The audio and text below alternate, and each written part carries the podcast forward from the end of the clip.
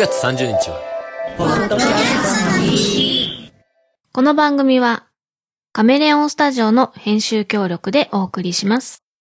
作曲、編曲、音声編集、イマジナイーライブなどは、カメレオンスタジオ。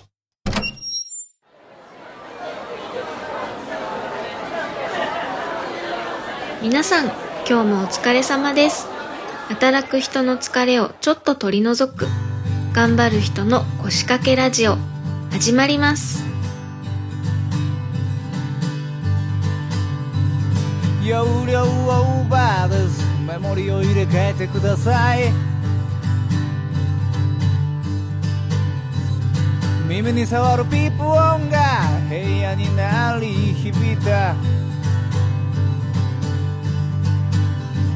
一昨年買ったポンコツマシンに頭を抱える。Yeah いらっしゃいませようこそ。欲しいものをクリックしてください。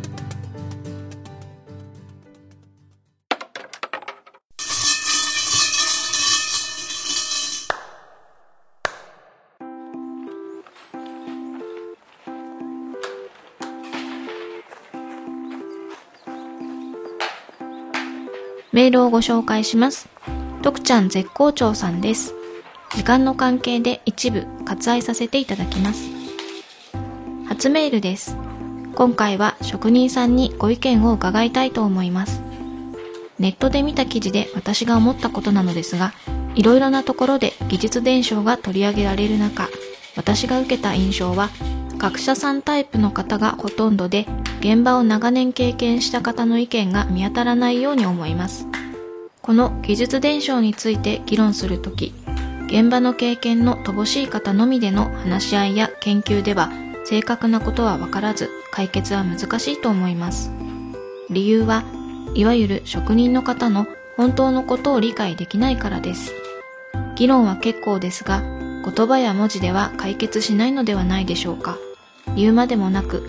高度な技術は長年現場で仕事をされてきた熟練の方が持っています。各個人が持っている頭の中や体に染みついているものや長年の勘などです。それをどのようにして後輩に正確に伝えるかがポイントとなります。その伝える時にうまく伝わらない壁のようなものがあります。技術は職人から職人に受け継がれていくものです。実際に現場で作業しなければ熟練した職人にはなれませんし、その奥底にあるものは言葉や文字や映像では表面に出てきません。出したとしても大切なものは抜け落ちて伝わると思います。願掛けラジオの皆さんはどのように考えますか？徳ちゃん絶好調さん、ようこそお参りくださいました。では、職人の若手への技術伝承における考え方。背中を見て覚えろは古いのか？技術を習得する側には何が必要なのか？ご意見をお聞かせください。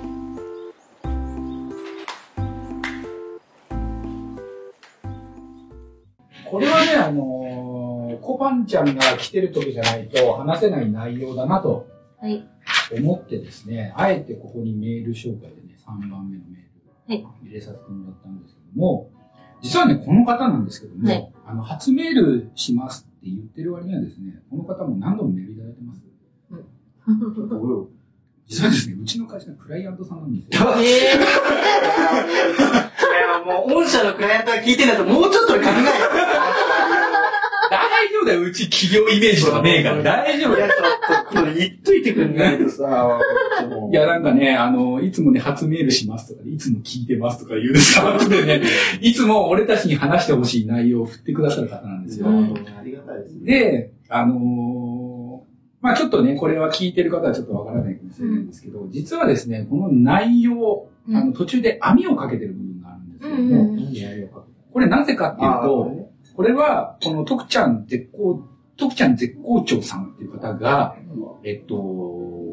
そのネットの中で見つけた記事なんですよ。うんなので、ちょっと内容をちょっと深く掘ることができない。まあなるほどあの、はいはいはい。転用になってしまうので、まあそこまで厳しいかどうかちょっとわからないんですけど、一応ちょっと内容を伏せるという意味で、まあメールよりも入ってしませんでした。はいこれね、どっちが悪いとも言えないんです確かに正解っていうのもあるんですよ、これ。見てるとね。一回まあ目通しておいてっていうのは一応お話をしといたと思うんですけど、結局そのベテランの職人さんは、はい。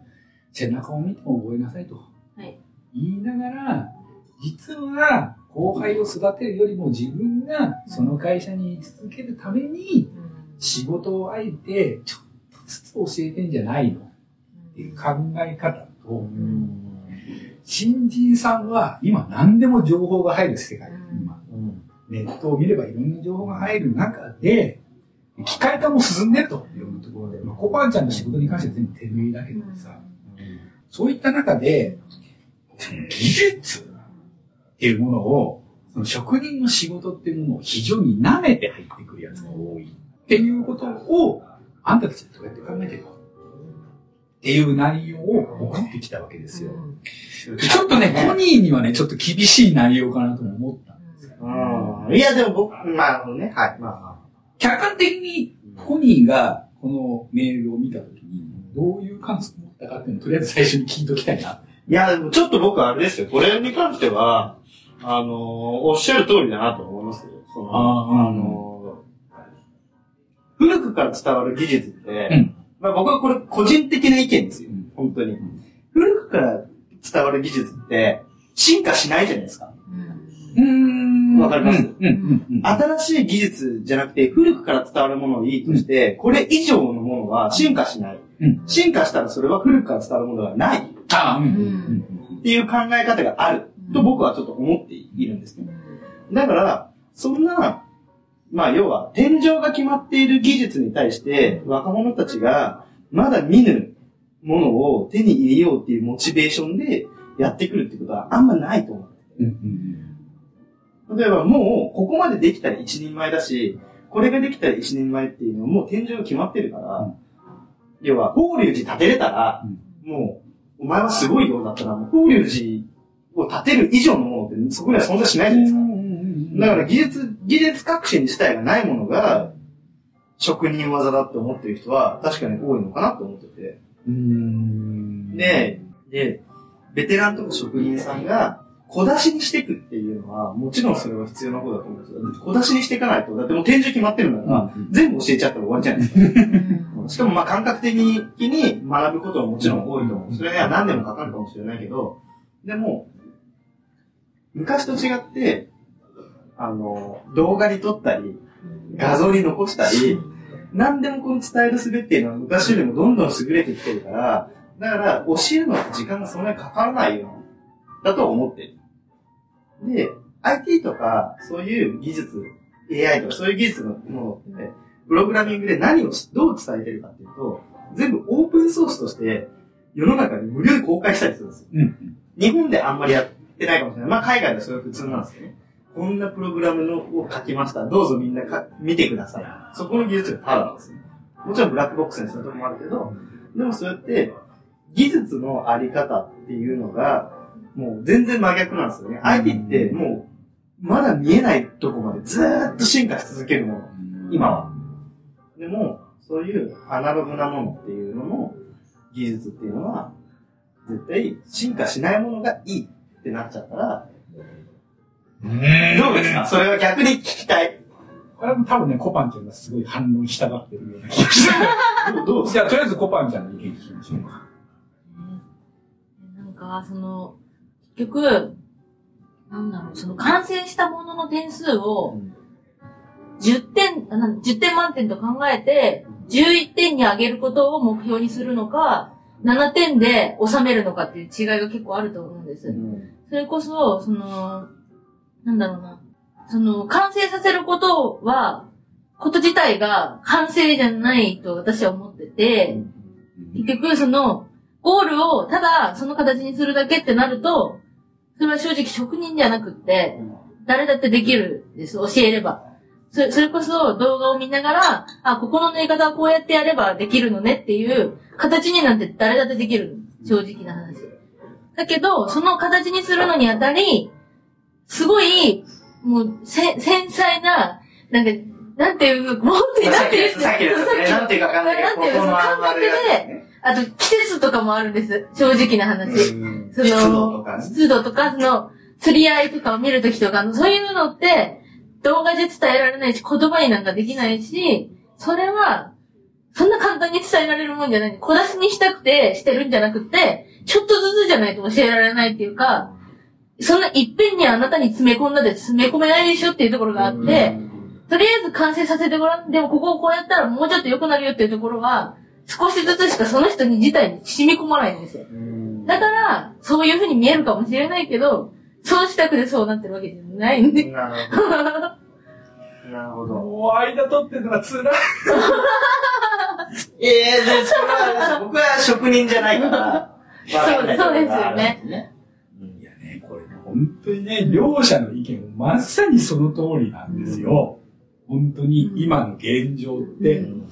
でね、あのーこれあの、よくうちにあの、メールをたまに投げてくれる、あの、農家さんなんだけど、おつるちゃんっていう方がいて、チャンツルね。チャンツル、はい。チャンツルが、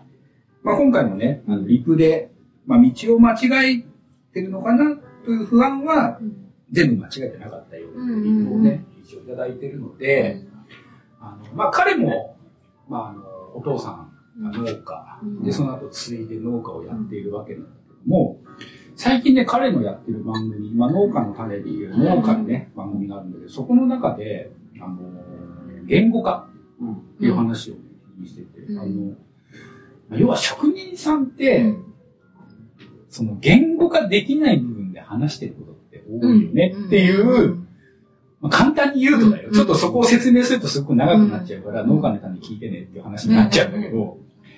あの、それを聞いて俺もね、本当に、あ、その通りだなって思って、職人さん同士じゃないとわからない会話って確かにありますね。で、俺はね、一回それを方法論にしようと思ったことが一回あるのよ。あ素晴らしい。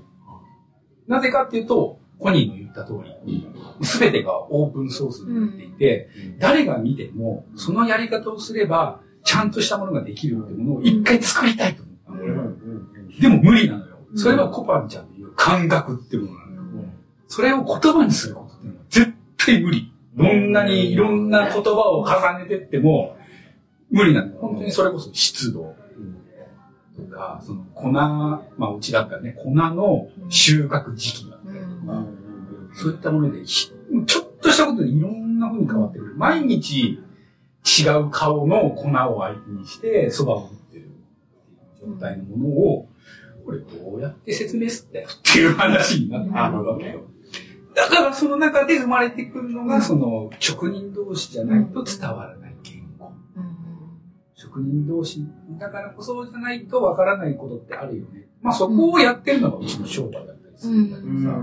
そう職人さんじゃわからないところを職人がアドバイスするっていうところで、その経営を直していきましょう。っていうのがうちの商売だったりするから、ちょっとコニーのそのコンサルっていうのとはちょっと違ったりはするそうですね。僕はどちらかというと、そこを数値化して、人がいなくてもできるようにそう。な仕事なんですね。そう、数値化言語化っていうことを、俺もしたかったんだよ。でもできない。っていうところでね、この職人っていう仕事の難しさって確かにあって、で、その、だからこそのその、口では伝えられない、その、背中から盗んでくれっていうのは、その、方法論何 cc 水を入れなさいとか、ちょっとしたこの縫い方のとここうしなさいっていうことではなくて、そこを感覚で掴まないと、お前は一生職人としては言われないんだよっていうところを、どう説明していくっていうところではあるんだけど、それ以前に、その、例えばさっき言った、その、ここに職、職人であるがゆえに、その修行という場っていうのは何かっていうと、もっと基本的なところがあってさ、例えば、どんな器使います？まあ例えば、コパンちゃんだったら、どんな針を使います？になってるのかもしれないけども、そういったところの基礎を教えてあげないと、まずその先のステップに進んだところで、その新人さんっていうのは何を言ってるのかわからないわけ。よ。そこを教えるのが修行であって、その後、どう縫うかとか、俺たちだったらどう打つかっていうとこころっていうのは、その職人さんの技量になってくるから、そこはまた修行とは別なのよ。でも、みんな総称してそれが修行であって、俺たち職人はずっと現役の間は修行し続けるんだっていう言い方をしているだけで、そこの感覚っていうのはやっぱり職人さんじゃないとちょっと分かれづらい部分って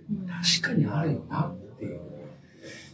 だからそういう中でそのチャレンジするとか、その将来を見据えるってなると、ちょっとまた話が変わってくるところが実際あったりとかするんだよね。だからこれがちょっとまた難しくて、ちょっと複雑なところだなっていうのは確かにあるんだ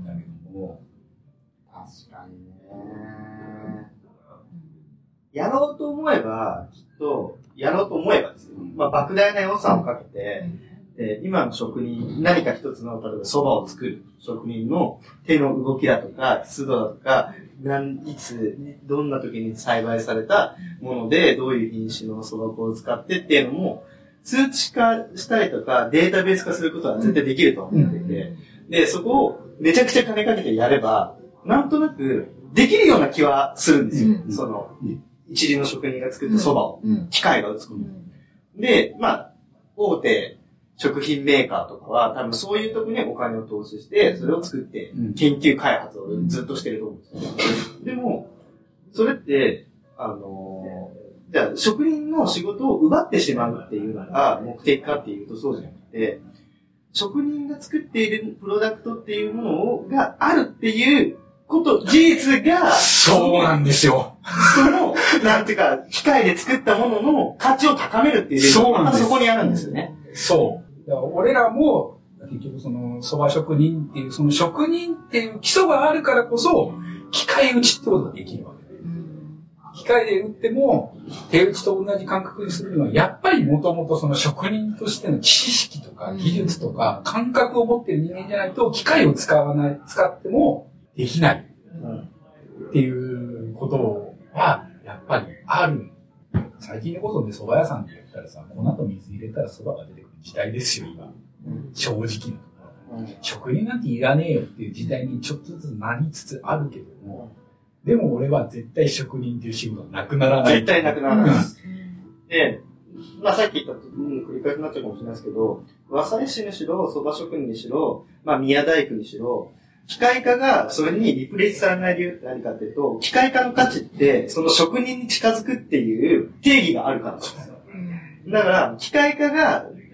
がもう、究極を極めて、職人がいなくなった瞬間に、機械の価値っていうのは、僕はブランディングとしてなくなると思ってて、この機械は、手で縫った、馬サイさんが縫った反物と同じクオリティですよとか、手打ちのあのタカさんが打ったそうと同じクオリティですよっていう、要は、ネームがつくからこそ、この機械っていうのは価値が出てくるわけで、だから、なんていうか、機械が完璧に、その職人っていう仕事を奪うかというのは、僕は奪わないと思う。だからといって、職人の数が減るかといったら、僕は減るとは思う。もちろん。機械のブランド力を高めるためには、職人っていう人たちのクオリティっていうのは必ずしも必要ではある。そうなんですよ。とは僕は思ってますけどね、極論ですけど。だからこのメールをもらった時になんて難しいメールを投げるの だから分かってるだけでの職人さんだから。ああ、そうですね。いや本当これ、あの、説教しました。何しても投げてくれるんだと。もう本当にあれですよ、もう本当にあの、月額315円しますよ。有料にしますか？ついには。有料コンテンツにしますか？有料コンテンツですよ、も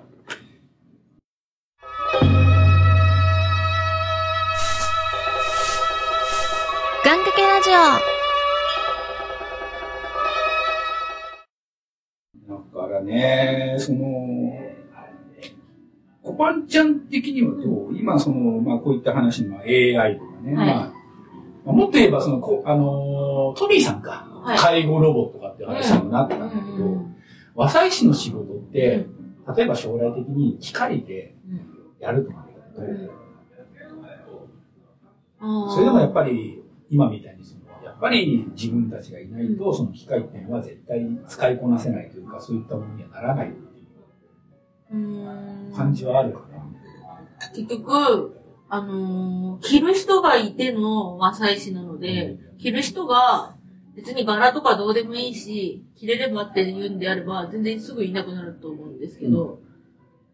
なんだろう、うん、その、うん着る人に別に知識とかいらないと思うので、柄の知識なんて。ただ可愛いとか、そんなんで良ければ、うん、いらないんじゃないですか、まさいや、ほんとそうでさ、それでも、自分に合ったやつ着たいんですって人が、いる限りはいなくならない。多分、ミシンの仕事嫌だって人もいるし、そういう人がいなくなったら、なくなります。簡単に。でもなんというか、僕、蕎麦もそうですし、えっと、着物もそうですけど、僕はすごく嗜好品的な価値もあるの。うんそうですね。だから、T シャツ屋さんだったら、別に何でもいい。まあ、T シャツすげえこだわる人間いるかもしれないけど、別にいいと思ってて。んだけど、例えば和服っていう特別なものに対しては、絶対そこは、まあ、こだわる人間がどれだけいるかっていうそうですよね。うん。で、蕎麦屋さんだって、僕はある意味、富士蕎麦みたいな、格安チェーン店がたくさん出てきたのは良かったなと思っていて、ああいうふうに安くて、まあ、普通の、なんかまあ、職人から見たら、美味しいですよ。まあ、ああいう普通の一般の人の舌に応える味が出た。たくさんあるっていうのは、故に本物を求めてる人が増える。だと僕は思っているんですけど、うん、うん、うん、うんだから、蕎麦って美味しいな。だけど、うまいも蕎麦はもっとうまいよっていう、そこの、なんていうかか、レイヤー構造ができるってすごい重要だと思ってて。だからさっき言ったように、安い反物って、安いこの着物が増えていくんだったら、それはありだと思う。中国縫製。ね中国、中国の機械工場で作ったものがどんどん増えていけば増えていくほど、それに、ある意味便乗する形で本物を求めてくる人間って増えると思ってるんですよ。そうなんですよね。そういう人も絶対いて、そういう人の入りが、例えば古着とか買ってきて、きよく着るようになるみたいな。趣味が着物を着て街を歩くことですみたいな人が、いる銀座の豪邸にたくさんいるマジでそういう人が、やっぱり一枚もっと着たいとか、そうういう人がいるから、成り立つような仕事なので、だからどんなに技術が革新したとしても、すべてが本物になることは絶対ない。で本物っていうのは、アナログで作ってるっていうマインドは絶対嫌い。なんでかっていうと、本物っていうのは人の手が作ってるし、人の手が作ってるものに、を真似て作ってるのは、やっぱり機械なんで、そこは追い越すことはできないし、可能。とは思い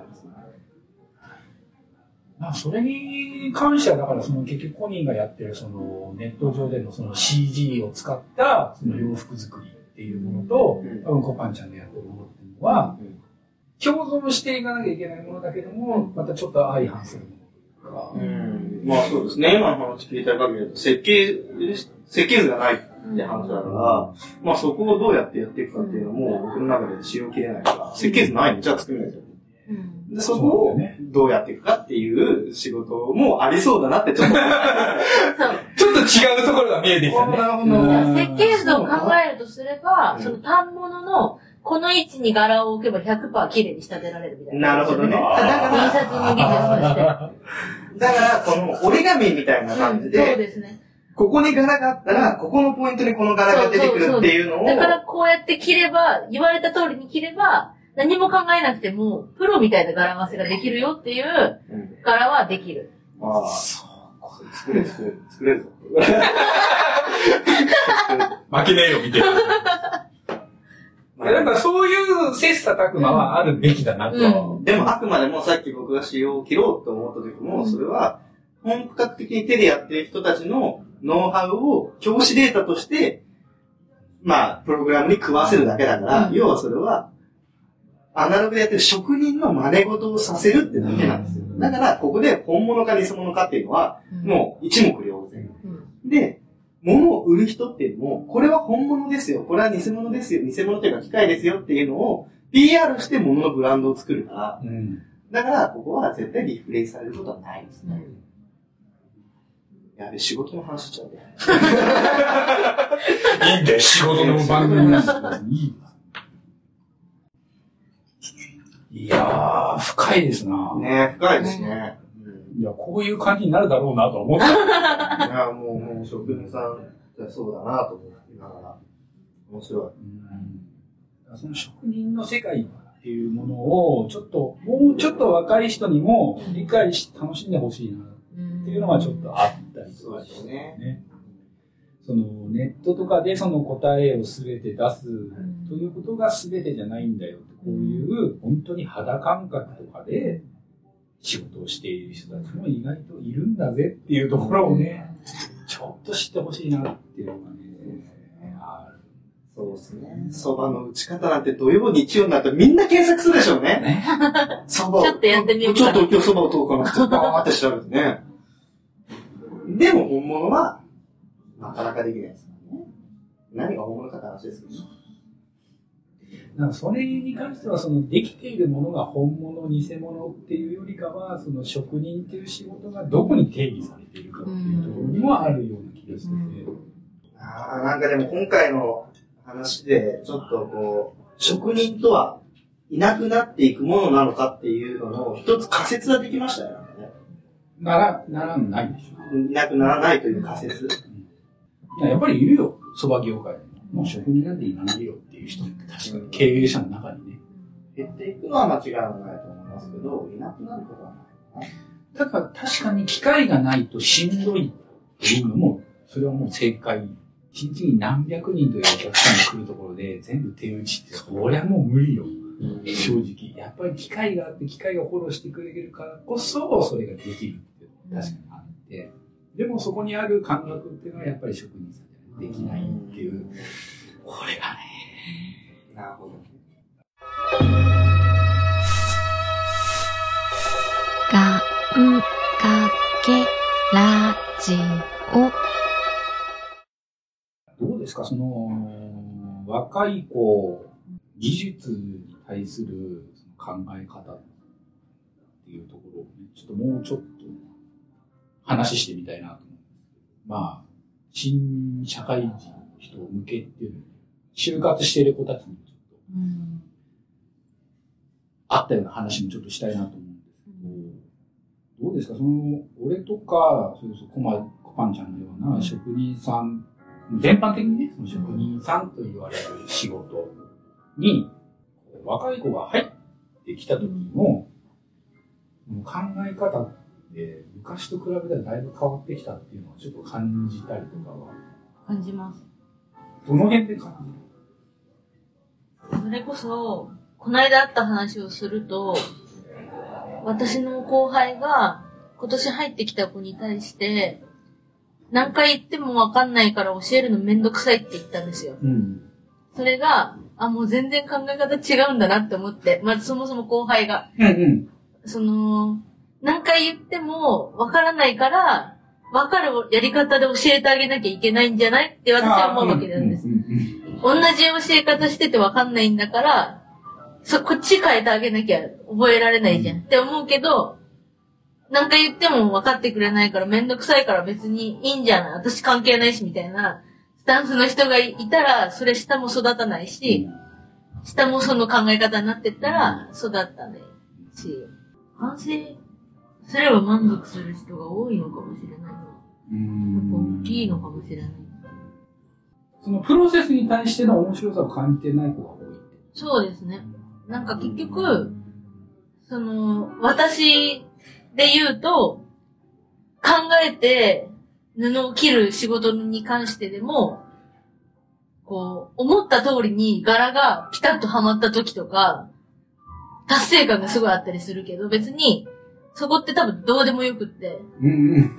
そんなの。で、私の中ではその柄の立ち合わせって言うんですけど、立ち合わせが完璧にできた品物を後輩が縫うと簡単に崩してくるんですよ、その柄の位置を。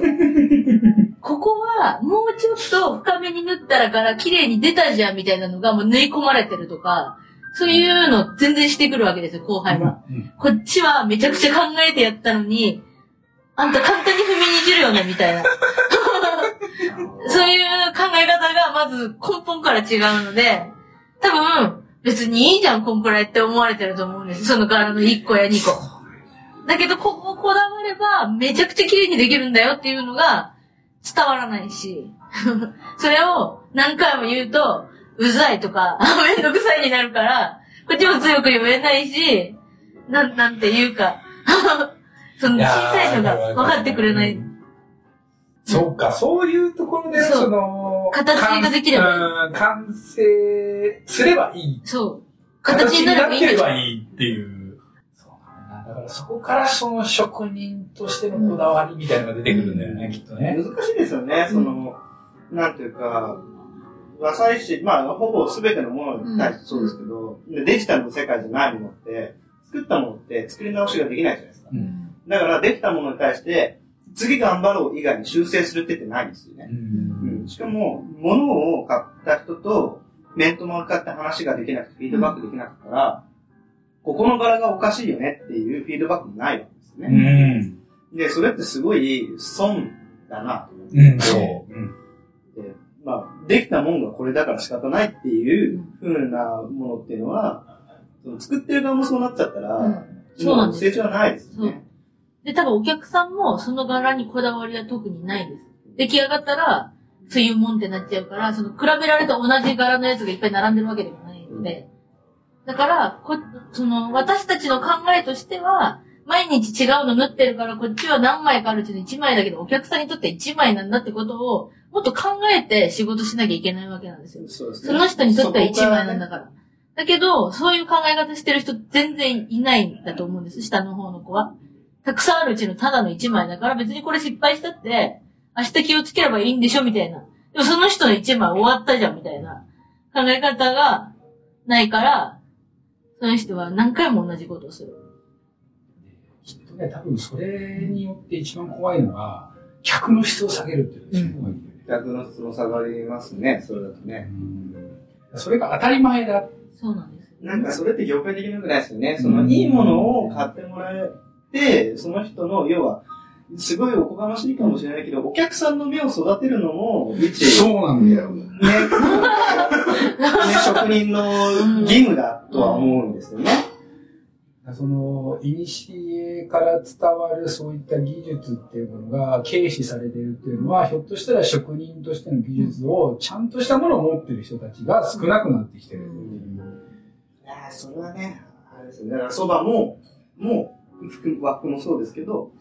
このクオリティどうだ見たかを作っていかないと、中国で作ったものが安いカップ麺と同じだよねっていうところに下がった瞬間に、多分、証明、そこが多分、機械化よりも、機械化よりも証明そうなんだよなんだよ。そうなんですよね。なるほどね。コニーにぶつけてばっかりいや、もう本当にそれはそうです。なんか僕も今話聞いてて、あ、そういうことがあると、作り手の、その、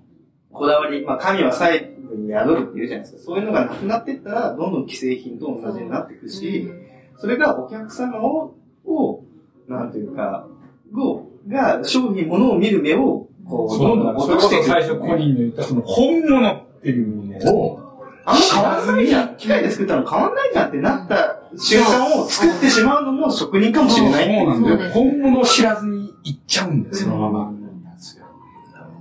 それはいかんよっていうのが、多分、俺とかコパンの考え方なんだよね。今話聞いてる今思ったもん、それは。だからそれは、どちらかというと、その、俺たち、その職人は、多分きっとその、普段の仕事の中でそれを表現することっていうのは、いくらでもできるんだけど、その先なんだよね。その消費者に直接渡す人が、そういったところをちゃんと消費者の人に伝えてほしい。そうですねそれはさ、死ぬほどあると思うんですよ。そのクリエイターと営業の、あの、ま あそうだよ。そうそう。作り手のその意図っていうのをどれだけ言語化して相手に伝えるのかっていうのができる人間できない人間がいて、で、多分そこの、ここはこういう風に切って、こういうレイアウトやったから、模様が綺麗に出ますよ、出るんですよ、これはもう職人技ですよっていう一言を添えて商品を売れるかどうかっていうところが、そこなんですよ。その職人が作った商品価値を生かすも殺すも、まあ、売売り手次第というか、これは、それは大事にしていきたいですよね。今日はそれをコニーに知ってもらいたかったです。そこだな。そうですね。これを、この話を聞いてね、うん、うんってうなずく方が何人いるかは僕はわかんないです。けど、少なくとも徳ちゃん大好きが、うん。うんっ徳ちゃん大好きはもうて、やつは、うんうん。徳ちゃんはもう、よかったよ、この前のも。って言ってくれるよ、きっと。俺が行った時に。うんここは本当にね、どうなんだろうね。若い子がその、いや、うざいなって思うのか。でもそれは、もしかしたら、その後輩も本物というか、その、いいものに触れるっていう。そうそうそう。それは知らないのかもしれないよね。本物の良さの方がいいでしょっっててい。いうう、そうそう、そこだよね。どこまで自分事として受け取れるかですよね。そうなんだよ。うんだって安い蕎麦しか食ったことないやつに、どんだけこの本物の蕎麦の良さを伝えてもわからないですよね。はい、話してたの。あの、職人って名乗ってる割には何もできない奴がいるって。プレイ配信の時かな。大丈夫これ耳に痛い話で大丈夫言っちゃえよ、これ。それこそ、本当に機械打ちしかきあのやったことがないのでも、蕎麦職人として世の中に出てきちゃってさ、転職して、じゃあ蕎麦打ってみろ、打ってみろって言われた時に初めて、いや、僕打てないです。っていう子が言うわけよ。それまで機械でボタンを押したら蕎麦が出てくる。ところで勤めてたやつも、一色単に蕎麦職人っていうくくりになっちゃってるから、そういうやつが老舗の蕎麦屋さんに行って、じゃあお蕎麦打ってって言われた時に、いや、僕機械じゃに、じゃあお前職人じゃねえよって言われることが、本当にあるから、怖いのよ、今。本物を知るっていうことって本当に大事なことかもしれない。そばもタカさんが炭水化物マジで作ったそばを、まあ、食ってみろというところからじゃないと、多分そこから始めないとダメなんでしょうね。だから、米粉パンさんの、の、もう本当にこう、まあ、米粉パンさんが作ったものでもいいし、尊敬する先輩が作ったものでもいいけど、これがお見本なんだよっていうところで、その情報を共有しないとね。でもなんかそうだなぁと思うね。深えなぁ、今日。今日深いぜ。深いですよ。だからその、もう本当にこれは思って、まあ僕もその映像の仕事をしている時に思ったこととして、で昔、ジブリのアニメを見るのか、どこぞのスタジオが作った深夜アニメの30分を見るのかって、同じアニメだけど、全然違うじゃないですか。で、その違いっていうのは、どこで感じるかっていうと、ジブリのアニメを見た人間と、その、まあ、量産されている深夜アニメを見る。そこで比較すすることしかできないですよね。うんうん。そこからじゃないと享受できない。うんだから本物、まあジブリが本物かどうかっていうのはまさか大きいですよ。だからいいものに触れておくっていうものがどれだけ、なんか、なんていうか、それが一番こう、とやかく言うよりも、実は一番の近道な感じもするんですよ。うん。俺が教えるっていうのも確かに重要かもしれないけど、本物に触れるっていうのは百分は一見にしかずというね、ところはどこまでこうコミットできるかかなと思うんですよね。多分そこに対する興味がちょっと若い子には少ないかな。気がするかな。やっぱその職業に就いたからには、その良さっていうのはね、わかると思うんだけどなそう、だからそれこそ一番最初に話した、家に行っても何かするかっていうところなんじゃないかなって俺はそこに繋がるような気がする。もう、世の中の名店を、を、もう、食って、食い荒らしに行くかみたいな。土曜の、土曜の時間を使って、昼はチェーン店の、まあ、安いそば夜はもう、行列が並ぶようなところで食うみたいな、とこ予算として出すみたいなね。社長なんだから。じゃあそれが一つのチャレンジだよみたいな。お前勉強代出してやるよ。もう名店食ってこいというのも、もう一つのあれかもしれないですね。本物を見る。だからこそ、その、俺も、別に社長だからってのんびり知られないし、見せなきゃな。なやっぱり職人として舐められたらアウトなんでね。僕はこう、まあ、映像のコンサルをやってますけど、社長にいきなり、アメリカのチケットを買ったら、あ、何ですか出張したんですが、あの、お前ちょっと行ってこい、スタジオに行って、アメリカのハリハリウッドのスタジオとピクサースタジオに飛ばされたんですよ。あ、実際やられたんだ。いや、アメリカにチケット買ったから、そうそうそうまあ行って、見てこいって言われて、で、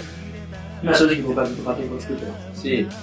まああの、まあ日本の、まあクオリティの高い作品をもう見てきたつもりなんだけど、でも本場のものを知らないし、その人たちと話す機会も、まあ一生の中でなないままにそのクリエイターを辞めていく人もいる。だったら、もうちょっと行ってこいって言って、って言って、で、まあ、その、その、まあ、超有名どこのスタジオに行って、そこのクリエイターと話をして、どういう仕事をしてるのかっていうのを聞きながら技術の話を聞いて、帰ってきた。でそれがいくらになるわけでもない。だけど、それをや、や、や、行くことに意味がある。話を聞くことに意味があるってことで、それは半信半疑。で、まだ半信半疑だけど、でも、多分、10年後、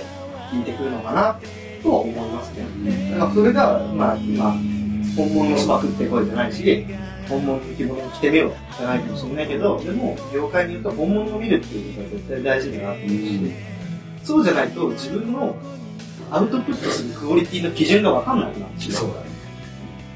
それは重要かなと思う。好きね終わりがねえ伸びる今回。もう、もうすでに4回分取れてる。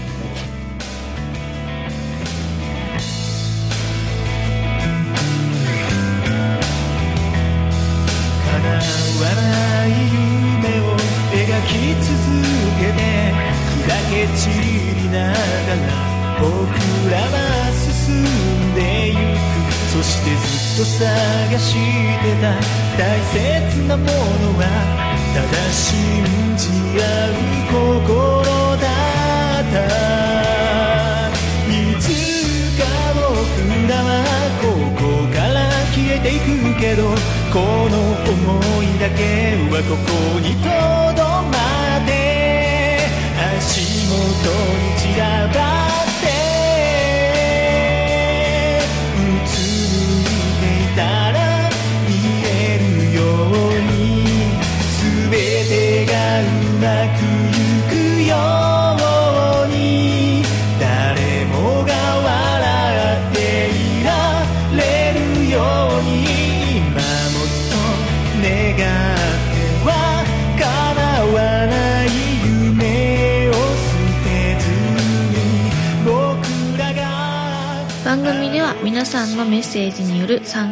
待ちしております。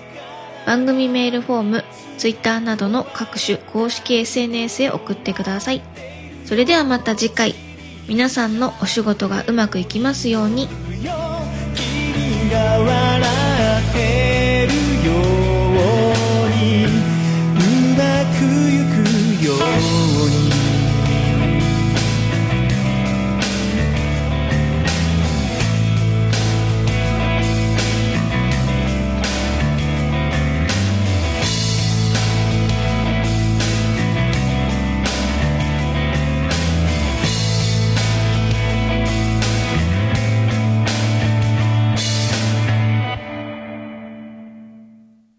この番組はカメレオンスタジオの編集協力でお送りしました。